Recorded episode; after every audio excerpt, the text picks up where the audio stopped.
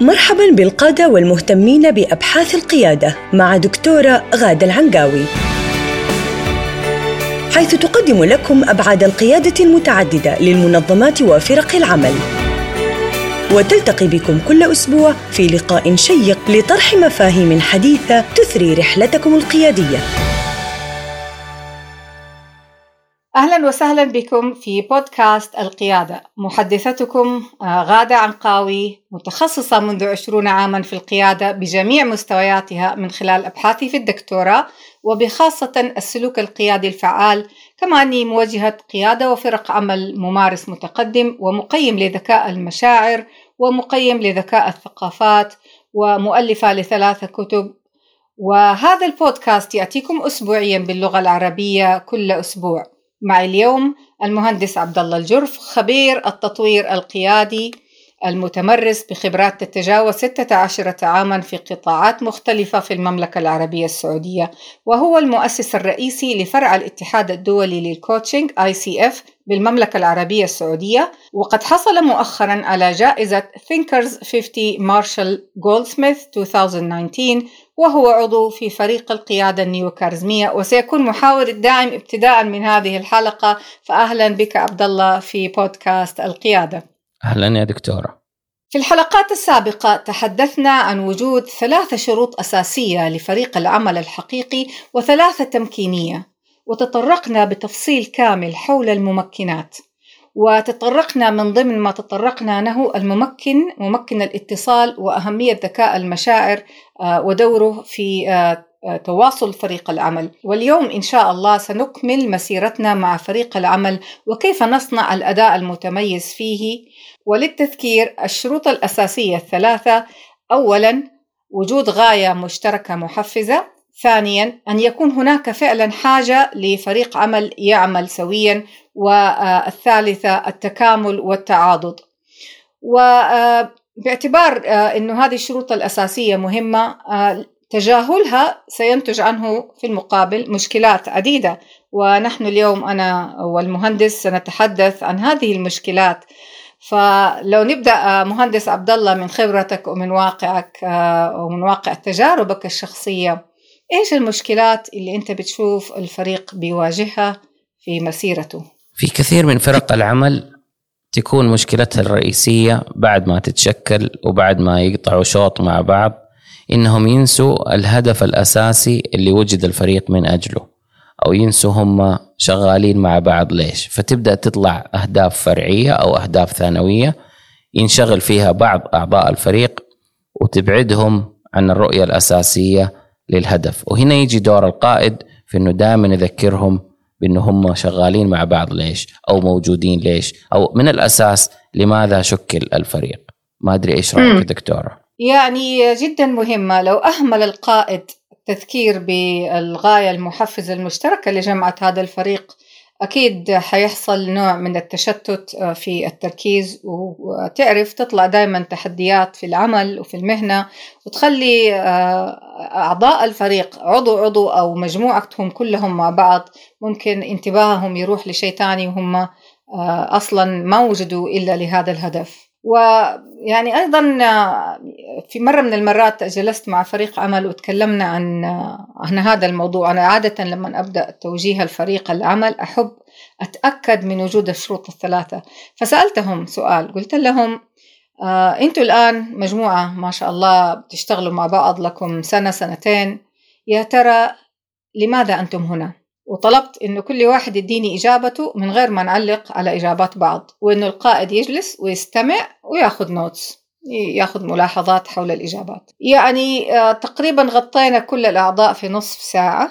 كل واحد أخذ دقيقة دقيقتين ثلاثة يتكلم فيها عن تصوره ليش هم هنا.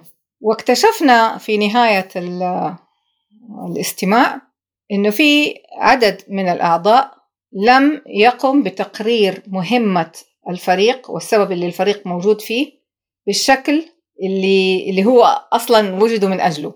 يعني تكلم بطريقة آه، وضحت لنا إنه هو مو فاهم هو ليش هنا. فاهم حاجة تانية. فاهم أهداف أخرى. فاهم مهمة أخرى.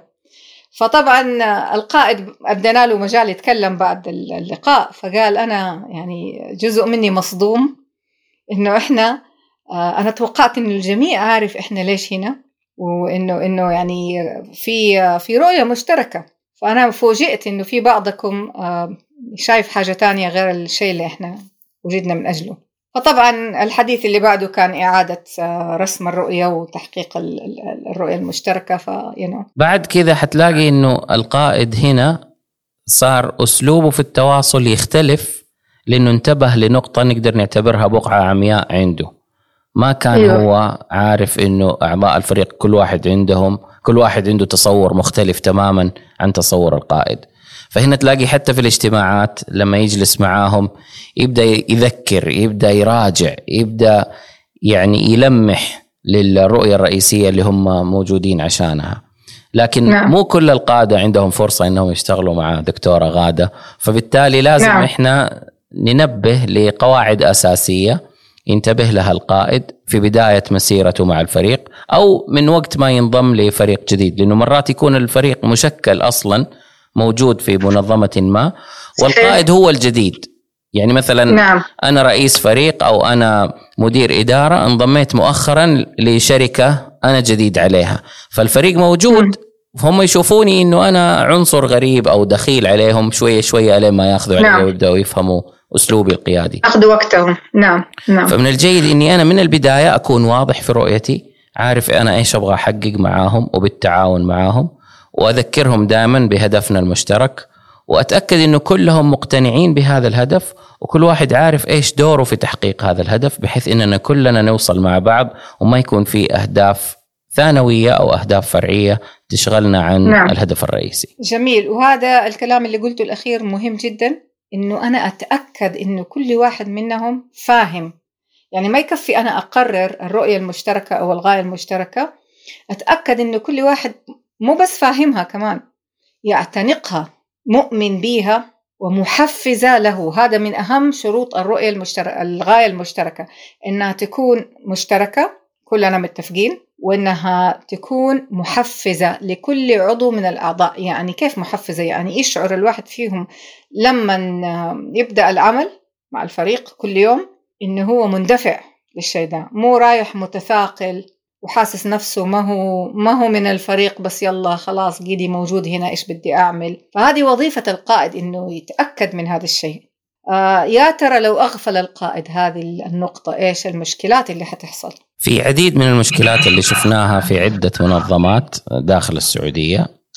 وطبعا هي ما هي محصورة على المنظمات داخل السعودية لكن من واقع مشاهدات إنه لما القائد ينسى هذه النقطة خاصة إذا كان فريقه كبير يعني في أكثر من سبع أشخاص نبدأ نلاقي إنه في تتشكل بعض التكتلات أو بعض التحزبات أو بعض الفرق الصغيرة داخل الفريق الأكبر. وكل واحد من هذه التكتلات يكون له أهداف مختلفة عن الفرق الأخرى فبالتالي الفريق الكبير يبدأ يتفكك ويصير مجموعات صغيرة وكل مجموعة صغيرة تتجه في اتجاه مختلف تماما عن الفرق الأخرى وكلهم في المحصلة يكونوا بعيدين عن الهدف الرئيسي اللي يبغاه القائد. نعم. هذا شيء يعني في النهاية حيؤدي إلى تمزق الفريق بالكامل وتدني الأداء وصعوبة متابعة الجميع لأنه آه، تتفاقم المشكلات بعد كده وساعتها حل المشكلات البسيطة زي وضع الهدف المشترك ما هو ما يكون يعني مجدي. تحتاج إلى إعادة تشكيل الفريق وإحنا نقول ريلونشينج إعادة آه، تكوينه من جديد حتى تتأكد إنه هو من البداية آه، وهذا هذا جهد أكبر من لو إنك أنت من البداية تداركت هذا الموقف وقدرت إنك أنت تكون فريقك صح. في حاجة أنت ذكرتها مهمة آه، لعلنا نعرج عليها الآن أو فيما بعد اللي هي حجم الفريق. وهذا يدخل في الشروط الممكنة. آه، اللي هو هيكلة الفريق نفسه أثناء تكوينه في البداية. لابد أن تكون آه، فيها فيها element أو عامل جدا مهم وهو أن يكون حجم الفريق مناسب. مناسب كيف يعني؟ الحجم المناسب حسب الأبحاث العلمية في جامعة هارفارد وفي كثير من المقالات العلمية آه، إذا الفريق تبغى يؤدي أداء قوي لازم يكون حجمه من خمسة إلى سبعة أشخاص. أكثر من كده تبدأ العلاقات زي ما ذكرت أنت يصير في تحزبات وكل مجموعة إيش يبدأوا يشتغلوا مع بعضهم. وبل ممكن إذا نبغى نعرج على الحتة دي يبدأوا إيش؟ يتنافسوا داخل الفريق. هم أصلا مطلوب منهم التعاون سويا لتحقيق الهدف. إيش رأيك في هذا الكلام؟ صحيح أتفق مع هذا الكلام خاصة إنه لما الفريق يبدأ يكبر يحاولوا يوجدوا قادة داخل الفريق غير القائد الرئيسي. يعني تلاقي ثلاثة نعم. أربعة حطوا على نفسهم قائد أو واحد منهم برز عنده صفات قيادية معينة تلاقي أخذ اثنين ثلاثة عندهم نفس الميول أو نفس الطموحات أو نفس التوجهات وسوا بهم فريق جديد أصغر من الفريق م. الأساسي ونفس الشيء ممكن يصير مع الباقيين اللي ما انضموا لهم فهنا لازم ينتبه القائد إنه مشكلة. ما يكبر الفريق زيادة عن حاجته في ناس خاصة المدراء المبتدئين تلاقيه يحسب إنه لما يكون عندي ناس أكثر هذا يعطيني برستيج أو يعطيني مكانة أو يعطيني قوة. هو صحيح يمكن يعطي لك قوة في نواحي معينة لكن مو بسهوله انك أنت تدير هذا الفريق مو بسهوله انك أنت تقودهم كلهم وتتابع معاهم لأنك أنت لازم تجمع بين القيادة والإدارة. يعني في المنظمة في النهاية مطلوب منك نتائج مطلوب منك تحقيق نعم. مؤشرات أداء معينة. فلما يكون فريقك أكبر يصعب عليك إنك تتابعهم إنك تديرهم إنك توجههم إنك تمشي معاهم آه، في تحقيق الأهداف المشتركة اللي مطلوبة منكم. لما يكون عندك فريق صغير التواصل يكون أسهل الرسالة توصل بشكل سريع للجميع الكل يكون عارف زملائه شغالين في إيش. بعكس لما يكون فريق كبير ممكن أنا صار لي ستة شهور آه، في فريق مكون من أكثر من سبع أشخاص. ما أعرف زميلي اللي في الغرفة اللي جنبي أو اللي في القاعة الثانية أو اللي في الدور الآخر إيش بيسوي. وبالتالي أنا أشتغل في معزل عنه بعدين نكتشف بعد ستة سبع شهور إنه إحنا قاعدين نشتغل على شيء مقارب جدا. نقول يا ريتنا اجتمعنا مع بعض من البداية وأنجزنا سوا بدل ما كل واحد يسوي مجهود مضاعف. وبعدين في النهاية النتيجة ضعيفة. نعم. رائع جدا. يعني من أهم الشروط الممكنة الحجم وفعلا آه، يعني إذا كبر الحجم يصعب التكات التعاضد واللي هو التكامل فيما بينهم. آه، يصير مستحيل لأنه علميا من من ناحية نظرية في الأبحاث أبحاث العلاقات الإنسانية ال interpersonal relationships تتضاعف بزيادة شخص واحد فقط. يعني لو أنا وإنت الآن بنتكلم علاقتي فيك وعلاقتك فيا. إذا دخل الآن معنا طرف آخر أضربها في ثلاثة على طول ويصير عندنا تسع علاقات. غير علاقة المجموعة نفسها غير علاقتنا بالسياق في المنظمة غير علاقاتنا بفرق أخرى. فتخيل حجم التعقيد اللي ممكن يحصل بسبب زيادة العدد. يصعب أنه القائد يلاحظ لغة الجسم نظرات العيون يلاحظ الإشارات اللي هي الإشارات اللفظية اللي أحيانا تكون زي ما يقولوا كده بعيدة عن الإفصاح ويقف عندها ويحللها. ليش؟ لأنه ما في وقت خلاص. صحيح. بدل ما تكون العلاقة عميقة مع عدد قليل من الأفراد حتصير علاقة سطحية مع عدد كبير. إنه يبغى يسلم على الكل، يبغى يطمن على الكل، يبغى بس يتابع متابعة خفيفة. إيش أخبار الأهداف؟ وين واصلين؟ إيش سويتوا مع بعض؟ بينما لما نعم. يكون العدد أقل لا يدخل بعمق. تعال وريني التفاصيل. إيش المشاكل اللي تواجهك؟ نعم. كيف أقدر أساعدك في حلها؟ خلينا نتناقش فيها. تعال نبتكر حل جديد. خلينا نرجع لأصل المشكلة. متى بدأت؟ فالحوارات العميقة هذه لما يكون العدد كبير زي ما تفضلتي يزيد عن سبعة يصعب جدا إنها تحصل في بيئة يصعب. العمل. نعم. وهذا يعني يقودنا إلى دور مهم للقائد وهو دور التوجيه ال coaching وإحنا حنتطرق ليه فيما بعد. إنه آه، لا يستطيع القائد إنه يعمل 1 on 1 coaching لما يكون العدد جدا كبير لأنه حيجلس يومه كله وهو بيعمل 1 on 1 coaching في النهاية ما ما حيمدي ينجز هو مهماته ومسؤولياته. لكن لما يكون العدد بسيط يقدر يستثمر فيهم في توجيههم اللي هو ال coaching ال leadership coaching ويتأكد من خطط التنمية الخاصة بكل قائد منهم وإنه هم آه، لأن إحنا الهدف الأساسي إنه كل قائد آه، نقدر نوصله لمرحلة إنه هو يترقى ويكون آه، رئيس مجموعة كمان أو رئيس فريق. فإذا كان ما استطعنا إحنا نخرج قاده نكون فشلنا في القيادة. أنا أعتبر حتى أكون ناجحة في قيادتي إني أنا لازم أصنع قادة. يعني هذه هذه عنصر مهم في التوجيه القيادي. أو في القيادة عموما. نعم. لأنه القائد الناجح هو اللي يقدر إنه يصنع قادة جدد وليس نعم. القائد الناجح هو الشخص اللي يصنع أتباع جدد. نعم نعم. الحركة للأمام آه، حركة للمنظمة حركة للقادة حركة للأفراد والموظفين. ما في حد جالس في مكانه. وهذا يدل وهذا يعطي ال- الحافز للجميع إنهم يحققوا الأهداف. لأنه إذا أنا عارفه إني أنا بعد فترة آه، عملت آه، كويس آه، وتعاونت مع الفريق وأنتجنا آه، حيكون في آه، نوع من آه، المكافأة لي. وهذا يقودنا إلى أحد الشروط التمكينية الأخرى اللي هي آه، موجودة في السياق آه، من شروط السياق اللي هو الشرط الخامس وهو وجود نظام مكافأة يسمح للفريق بالتحرك للأمام آه، ويسمح للفريق بأنه يعمل سويا. فإذا كان نظام المكافأة يكافئ المنافسة و- أو يكافئ آه، عدم العمل أو عدم الأداء آه، عرفت كيف؟